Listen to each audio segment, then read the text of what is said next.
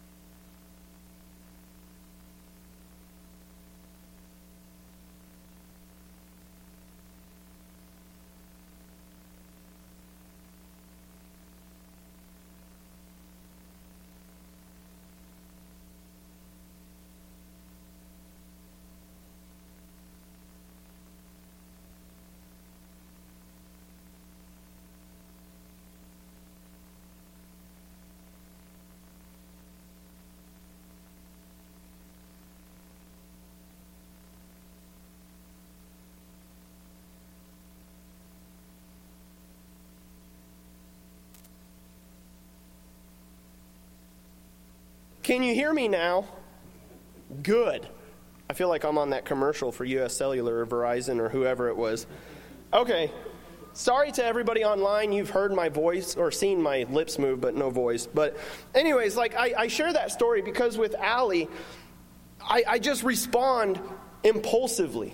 And I, I say that because I really believe that there are people who view God in that light that we don't know how God is going to respond. And so, like I said, we're going through this series on uh, approaching God, and we're wrapping it up today where we're going to look at how God's not in control. As how we, when we approach God as if He's not really in control. And we're going to look at that in two different ways. One way that we're going to look at it as if God's not in control, as in God just created the world, and then it's like, oh my goodness, I don't know what's going on. Everything is out of control. But then there's the other way that we're going to look at it as well. As in how I respond to Allie and how we think when we sin, we go before God, and it's like, man, I, I really don't know if I can come to God right now because He's not, He's, he's going to respond out of control. And then we're going to wrap up this series by looking at what ultimately the right approach to God is. And so we're going to start in Genesis in chapter 37. If you want to flip there, and uh, we're going to cover about 13 chapters here at the very beginning because that first view of God being out of control is the view that God is not in control. That he's just, you know, created the world, sin happened, and God was like, oh my word, everything is happening and I, I, I got it. It's like whenever you're juggling too many things in your hands and you pick up another one and something falls. It happens to me when I carry laundry all the time. I grab one, another one falls. I grab one, another one falls. And it's like that's how God is with what's going on in the world. We view it that way. Like we bend over or God's reaching down to fix this problem and then another thing pops up over here because we don't think that God is in control. And we see these in common questions that are asked. Questions like this If God were really in control, why is there war? If God was really in control, why is there death? If God was really in control, why did this happen? Why did that happen? Why did any of these things happen? And honestly, this is hard even for a lot of Christians to know. Because we, we can't answer. Those are out of our control. And it's hard to know. How could an all loving God allow bad things to happen? But I'm here to tell you that God is in control and that God is still good through everything. That none of those things mean God is not in control. And just look at our story today that we're going to look at right now in Genesis chapter 37. This is the life of Joseph. And so Joseph, he was born to Jacob. He was the second youngest. Jacob had 12 sons. Joseph was the second youngest, but Joseph was the firstborn to Jacob's true love. Because if you remember, Jacob wanted Rachel, but then he ended up getting Leah through some deception. And then Jacob ended up getting Rachel after seven more years of labor for Laban. And then they're not able to have children, so Jacob sleeps with Leah's maidservant, and then he sleeps with Rachel's maidservant, and he's got 10 children, but none with his true love, Rachel until finally God sees Rachel, opens up her womb, and she is able to have a child. He was actually the most loved by his father. Doesn't set things up for his brothers really well. So he, he sees, like, man, he's on the top of the world. He's his father's favorite wife's son, and he is his father's favorite son. And then he even has this dream on top of it where God tells Joseph through this dream hey, all your brothers are going to bow down to you. Not only are they going to bow down to you, your father and your mother will even bow down to you. And so, I mean, yeah, great. Like, I'm going to be influential, influence. Oh my goodness. I'm going to be an influence on people. Like, this is going to be amazing. I'm going to have my family bow down to me. My father, my mother, they're all going to be down. I'm going to be somebody. Like, all right, God, you have spoken. And then things take a turn. Because Jacob tell or Joseph shares this with his siblings and his brothers don't like it obviously. And so they end up beating him up, throwing him in a well, and then instead of killing him, they sell him to some slaves. So you go from being on top to all of a sudden being on bottom. You're sold. You're a slave. I mean, think about where would you be here? God, you just told me that I'm going to be the greatest in my family. You just told me that my father, my mother, and all my brothers are going to bow down to me. And now I'm here in this well. And I hear my father's talking about, or my brother's talking about what price is actually what I'm worth. Like they're valuing my life based on what they can get out of it. And then I'm here and I'm sold and I'm in slavery and I'm in shackles and I'm being hauled away to a land that I don't even know. God, where where are you in that? God, I thought you were good. I thought you were in control. Apparently not. But then we see Joseph in his story. He gets sold. And then he becomes a slave. And then in slavery, he gets sold to this man named Potiphar, who is like the second in command. He is like the leader of the army.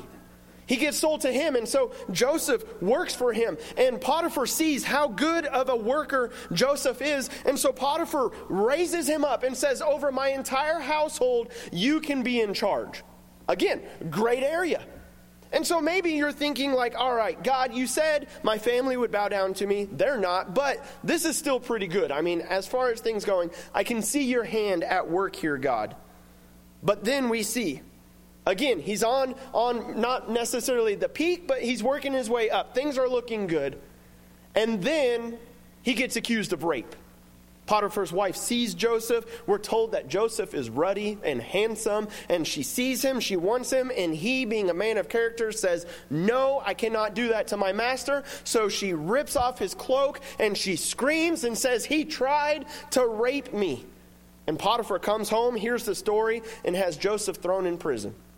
Again, God, where are you in that? God, I thought you were in control. But apparently, life is just a cycle of circumstances, of coincidences where you might be high, you might be low, and God, you're not really the one in control. And then we're told that there's a grapevine and a, or a, a cupbearer and a bread maker in there with Joseph in prison. And Joseph works his way up to becoming, again, in charge of prison. Where the guard, the leader of the prison, says, I'm not even going to worry about anything in prison, it's all Joseph's. He can run it. As far as being a slave goes, Joseph is the closest to being free that you can be. But the cupbearer and the bread guy, they both have a dream, and Joseph interprets it, and the cupbearer's dream comes true, and he gets reinstated, and Joseph tells him, As you are going to Pharaoh, remind him of who I am. Remember me. But we're told that he was forgotten. We were told that the dream came true, but in chapter 40, verse 23, he was forgotten about and he spent two years in prison. I mean, just think of where you would be in this stance. I'm an innocent man. I've really not done much wrong. And I have spent so long in prison. God told me people would be bowing down to me. God gave me dreams, God gave or gave me dreams and visions and gave me the ability to interpret dreams. And yet here I am. God, are you really in control? You must not be, because this is not how you told me things were going to work out. Thanks for the pep talk. It's not working. I mean, that's, that's what would be going through my head. But that's not what was going through Joseph's. Because through all of this, suddenly the cupbearer remembers who Joseph is, and he calls to Joseph because uh, Pharaoh has a dream, and the cupbearer remembers, hey, Joseph interpreted my dream. And so Joseph comes out of prison. He tells Pharaoh what to do based on the dream. There's going to be a famine, so you need to start stocking up because through this famine, you're going to be the most uh, powerful nation because all other nations are going to come to you for supplies. And Pharaoh does it, and Joseph becomes the second most powerful man in the most powerful nation at this time. And then finally, those brothers that sold him to slavery have to come back and ask Joseph for grain and for supplies. And we're told in Genesis chapter 50, verse 20, Joseph's attitude through all of this. Joseph, because they were freaking out, they were like, oh man, this is the guy that we sold into slavery. We betrayed him, and he could kill us here on the spot. But instead, Joseph responded, As for you, you meant evil against me, but God meant it for good, to bring it about that many people should be kept alive as they are today. And so the question is was God in control through all of that? Yes. Joseph was able to look through everything that was going on and still see God is in control. He's not out there just like, oh my goodness, I have no idea. Because what if Joseph was not sold into slavery? Then that famine would have come in and so, would have come, and somebody not as wise as Joseph, not able to interpret the dream, would not have been there. And so, so many nations would have lost so many people. But God, in His sovereignty, was able to look through it all and see this must happen in order for this to happen. God was in control through it all. What His brothers meant for evil, God took that and meant it for good. God is able to take the bad circumstances of our life where we think, God, you are where? And he's able to take them and say, Look through it and look to me, and I'll show you I'm in control. I mean, look at these other verses. Zechariah chapter 8, verse 6. This is in the NIV version because I really like the way that it says it. He says, This is what the Lord Almighty says. It may seem marvelous to the remnant of this people at that time, but will it seem marvelous to me, declares the Lord Almighty? I mean, think of how many times in your life where you're there and you're like, whoa, I did not see that happening. Like, God, I don't know how you worked that out, but you did. That's amazing. And God is saying, what's marvelous to you is not marvelous to me. Like, I got it. I know what's going on. I'm in control. I see all of this working out. I mean Psalm 27 verse 1 through 5. It says the Lord is the Lord is my light and my salvation. Whom shall I fear? The Lord is the stronghold of my life. Like man, God is on our side. He is our light and our salvation. Who are we going to be afraid of? Yeah, they might be able to take our life. You know what? We have eternity waiting for us on the other side.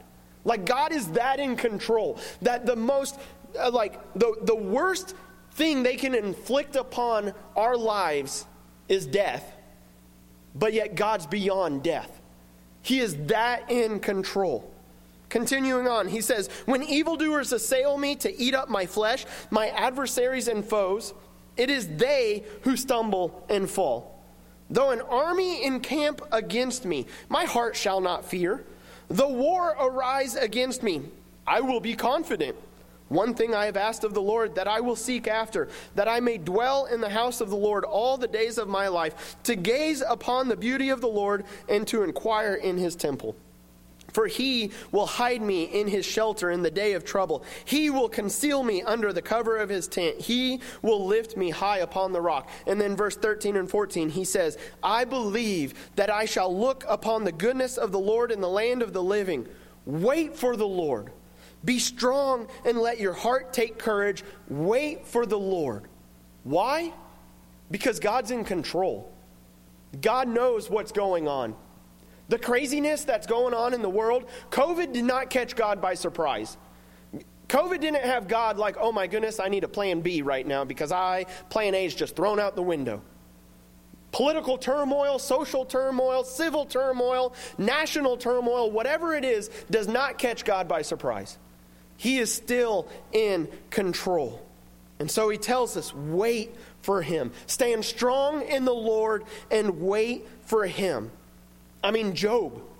If anybody's life would seem like they could point a finger at God and say, God, I don't know if you're in control, Joseph and Job are two big ones that come to my mind. Job 16 33 or no, not Job, John, sorry. Job's life is that way too. I don't have a reference from Job, but just look at his whole life. And it's like, God, are you in control? Job 38 through 41 has God pretty much saying, Yes, I am in control. Because I can tell the horse where to go and give the horse his power. I can tell the wind where to blow and where not to blow. I tell the seas, don't come any further than this. I tell the sun when to rise and when to set. I am the most powerful and I am in control. But then, John chapter 16, verse 33, Jesus tells us, I, I have said these things. You know what? You're going to have trouble. But I tell you these things that you may have peace. In the world you will have trouble, but take heart. I've overcome the world. I'm in control. I know what's going on. I am greater than anything this world has to throw at you. I'm greater in the sense of, like, man, I'm more powerful, I'm stronger, but I'm also greater in the sense of, I'm better. I am God. And then lastly, Proverbs 16, 4 through 9. It says, The Lord has made everything for its purpose, even the wicked for the day of trouble. Everyone who is arrogant in heart is an abomination to the Lord. Be assured, he will not go unpunished. And man, that is a big one. You look at the world today and it's like, man, wicked is running like crazy. Wicked, it, it seems like evil is winning. And God's like, uh uh-uh. uh, there is going to come a day where wicked will be no more. And so he says, even the wicked will not go unpunished. By steadfast love and faithfulness, iniquity is atoned for, and by the fear of the Lord, one turns away from evil. When a man's ways please the Lord, he makes even his enemies to be at peace with him.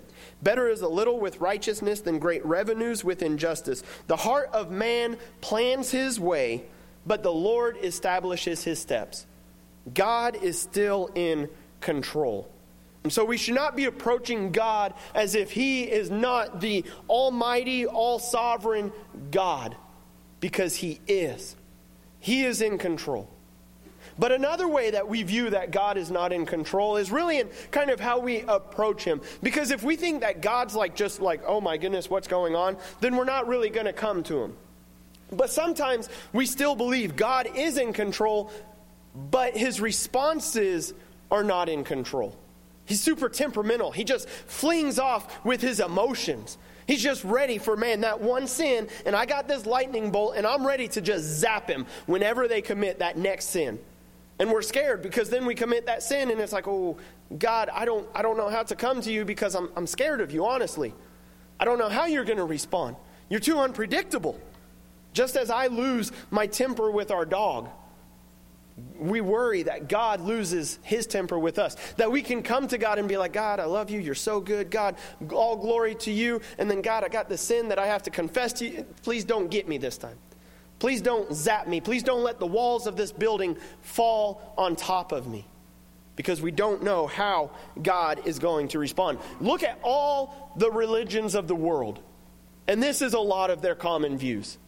I mean, look at Islam where what they are doing is they don't even know if they're saved or not. They, they just hope, man, at the end of this life, if I can be good enough, if I can do good enough, but what if I haven't? And I don't really know if I have or have not because Allah hasn't really told me, and I'm a little scared, so I'm just going to try not to tick Allah off. I mean, that's how Islam's kind of live out their life. We don't know how Allah is going to respond to us. Look at Hinduism where they think, all right, if I'm good enough in this life, maybe in the next life, I don't have to go back to being a cricket. Like reincarnation, I get to go on to something better. Ultimately, maybe I'll become a cow sometime. It's like, man, let's, let's go that if I'm good enough. But I don't really know. I don't know how the reincarnation gods are going to view me. They're a little uncontrollable, unpredictable.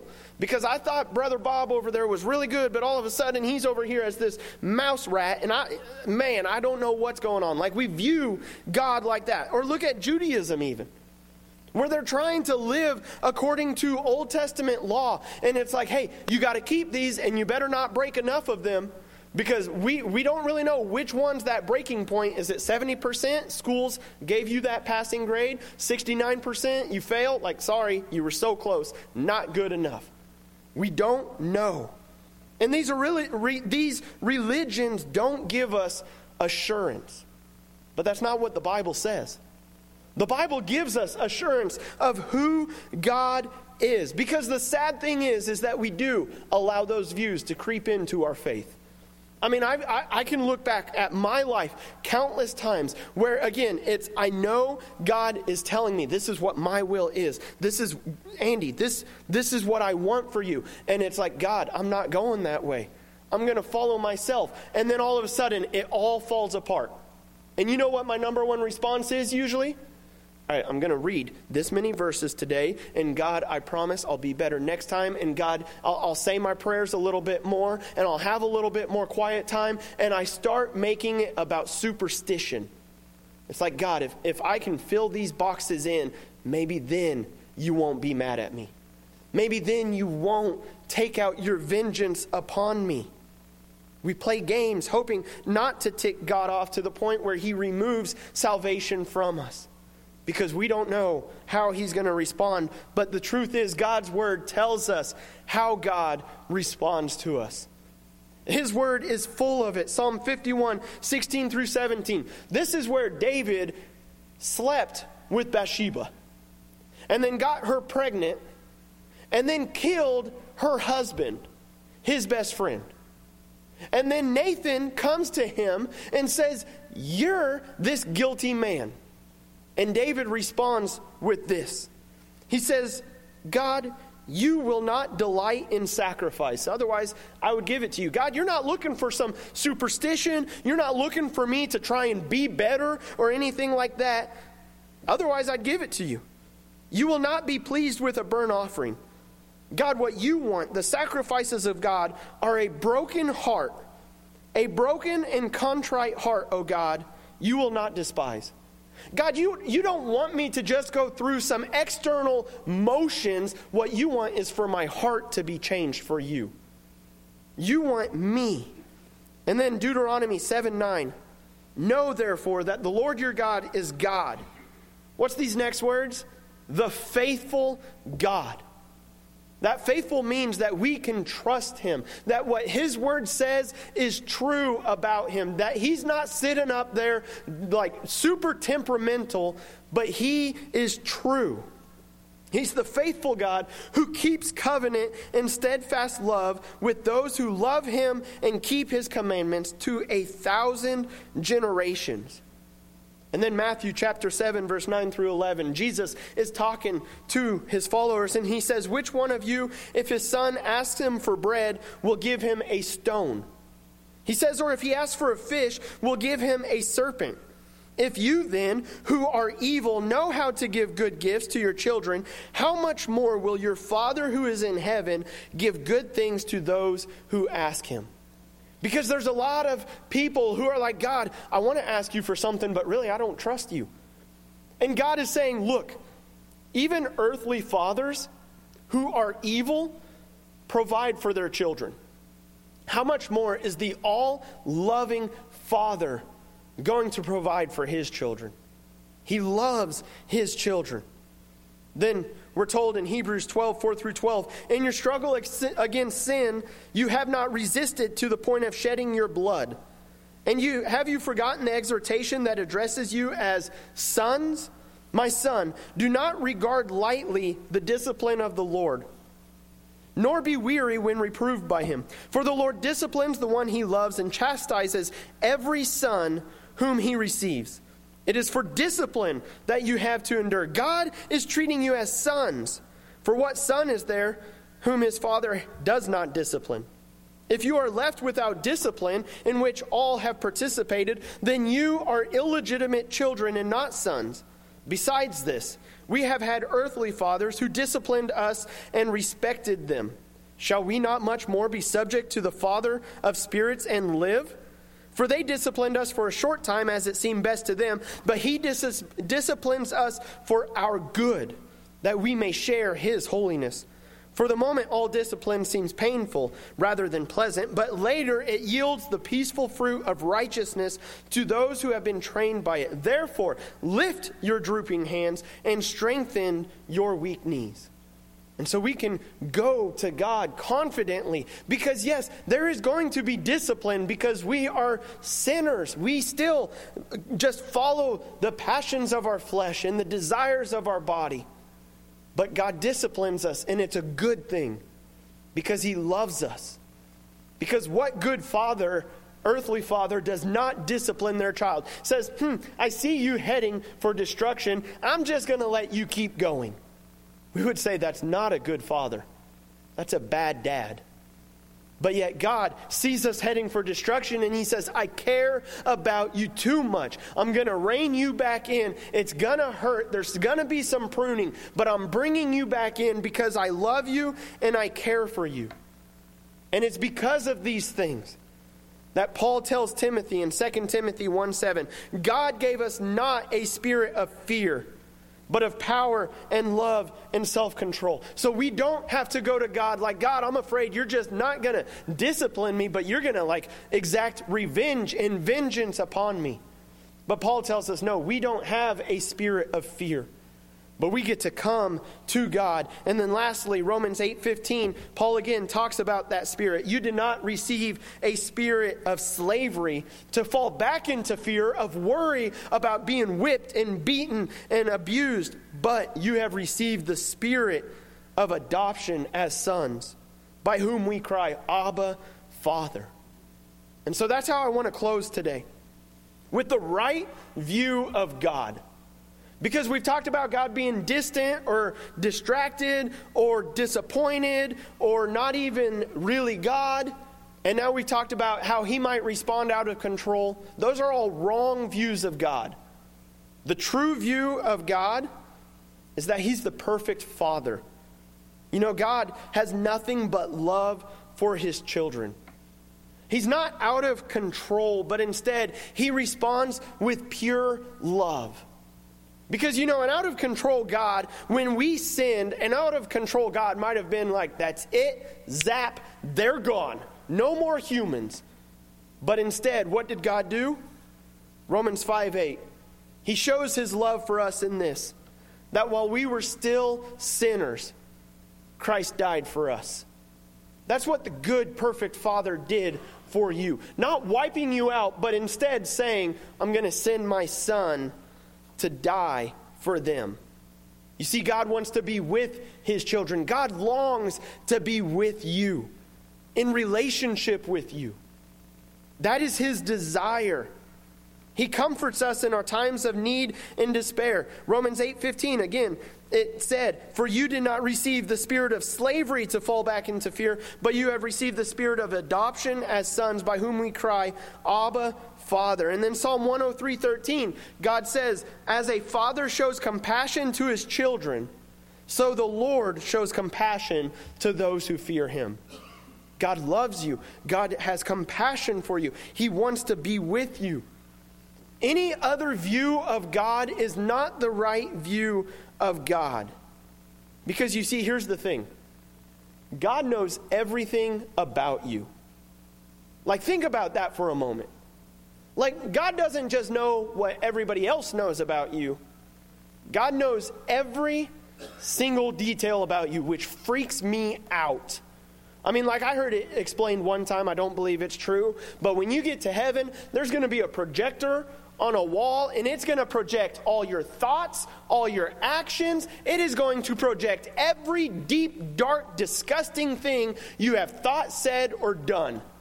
And it's like, I, don't, I, I, know.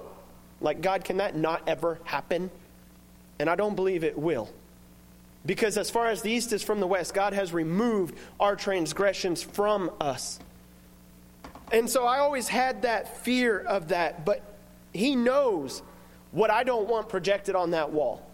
Like, even though I'm trying to tear down the screen, God knows what's up there. And yet, He loves me and He cares for me. And the same is true for you. He loves you regardless of what you've done, regardless of those thoughts that you have. He still loves you. But He also wants what's best for you. And He wants you to grow to become His children. And he stopped at nothing to be in relationship with you. Knowing entirely what was going on in your head, stopped at nothing. You know, there's a controversial song, Reckless Love. It made it on like Christian radio, and it really became like this hot topic button in churches because a lot of people hated the word that was used there for God's love reckless. Because they're like, God's love isn't reckless. Because they view reckless meaning God has no idea what he's doing, but he's just going like crazy to help us. That he's going to just be reckless. And to the world, I would say that's how it appears. But you see, to God, it wasn't reckless. I mean, like, I imagine whenever I have a kid, if that kid starts choking on something or, or needs to go to the hospital, and they're like, hey, the ambulance, it's going to be 30 minutes before it gets to you. You know what I'm going to do? I'm going to grab that kid. I'm getting in that car, and we're going zero to as fast as that car will go.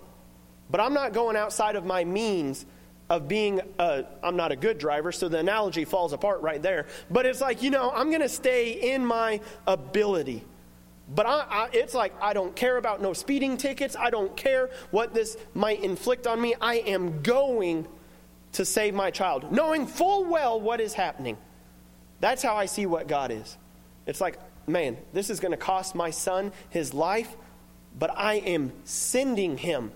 And it's going to hurt, and it's going to be painful, and it's going to be to the point that I have to turn my back on my son because he's going to take all the sin of the world upon him. But I know what's happening, but I'm doing it anyways. I mean, that looks totally reckless to us. But God's saying, I will stop at nothing. Romans 8:32. He who did not spare his own son, but gave him up for us all, how will he not also with him graciously give us all things? God stopped at nothing he is that good of a father. Anytime you think, all right, I got to get superstitious with my relationship with God and start making it about religion and about like doing all these religious, righteous acts, I encourage you, look to the cross. Because the cross shows you it's not anything that we've done, it's everything that Jesus did. I mean, that is why we remember communion.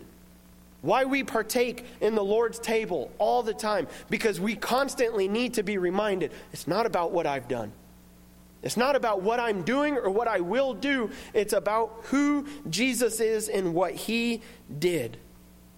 I mean, God gave his only son so that we can have a personal relationship. Not some distant, God, I'm praying to the air, but a personal relationship. Galatians 4 6 tells us that we can call him Abba Father. That we get to just say, hey, the Spirit's interceding for us, and we can just say, Abba, Father. That is like saying the equivalent, Dad, I need you. I'm hurting. And I'm not going to run away from you, I'm going to run to you. Because, Dad, my heart hurts, and I, I need you. Abba, Father. I mean, I love reading through Hebrews because it tells us how we can approach God. Hebrews 4 16. Let us then with confidence draw near to the throne of grace that we may receive mercy and find grace to help in the time of need. Hebrews 10 19. Therefore, brothers, since we have confidence to enter the holy place by the blood of Jesus. Skip down a couple verses, verse 22. He says, Let us draw near with a true heart in full assurance.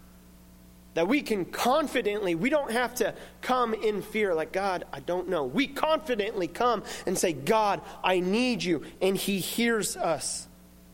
We can go before Him. Why?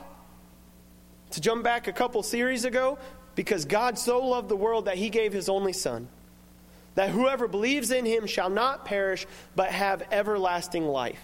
That's how we know we can confidently come to him. You see, any other view that you might have about God is wrong. He is the good Father who longs, longs, even, even when you are feeling God tugging on your heart saying, Don't do it don't do it. Like god's convicting you. Don't don't do it. And you go for it. Even then god is saying come back to me. I want to be in relationship with you. I love you. Repent of that. Let's see. My way is so much better. Follow me. He longs to be with you because he is the good father. Again romans 8:31 tells us what then shall we say to these things? If god is for us who can be against us? I mean, God is for you. He loves you. He cares for you. Who can be against you? You can look at the armies that surround you. No, not going to fear that. You can look at death in the eye and say, I'm not going to fear that because God is for me and He has conquered death. Because He loves me. He is the good Father. He wants to be the good Father to you. And John tells us in John chapter 1 verse 12, to all who did receive him, This is how you get to be a child of God. To all who received him, who believed in his name, he gave the right to become children of God. And so, if, if you have done that, if you've received him and you're believing in him, Kurt, again, going to come up, and I felt fitting to close this series where God is the good father with good, good father. And I want you to, as we're singing this song, just dwell on the words of it that God is the good father. I mean, if you've received him and have believed in him, he's the good father. And live in that. But then also, if you have not received him, if you are not believing in him, then he also says, Hey, come to me. It's open, and I will be the good father to you. It's easy. I mean, it, there's literally nothing that you have to do other than accept Jesus as your Savior. And he's saying, I'm available, I'm ready, I'm here today, I'm drawing you close. If you feel that tugging in your heart, that is God drawing you to relationship with him. Don't delay in responding to it. Father God, we thank you again for who you are. God, we, we thank you that you are the good Father. We thank you that you, you just love us unconditionally. And God, I just pray that for those who have received and believe and are walking with you, God, let us just not take on these other views of you, but let us confidently approach your throne and see you for who you are. And then, God, I pray if there's anybody in the room who has not given their life over to you, God, just work in their hearts. If they're feeling that tug, give them the courage to respond, to give everything over to you, and to see that, God, you are worthy of it all. We love you so much, God. We just trust that you're at work. And it's in the name of Jesus that we pray this. Amen.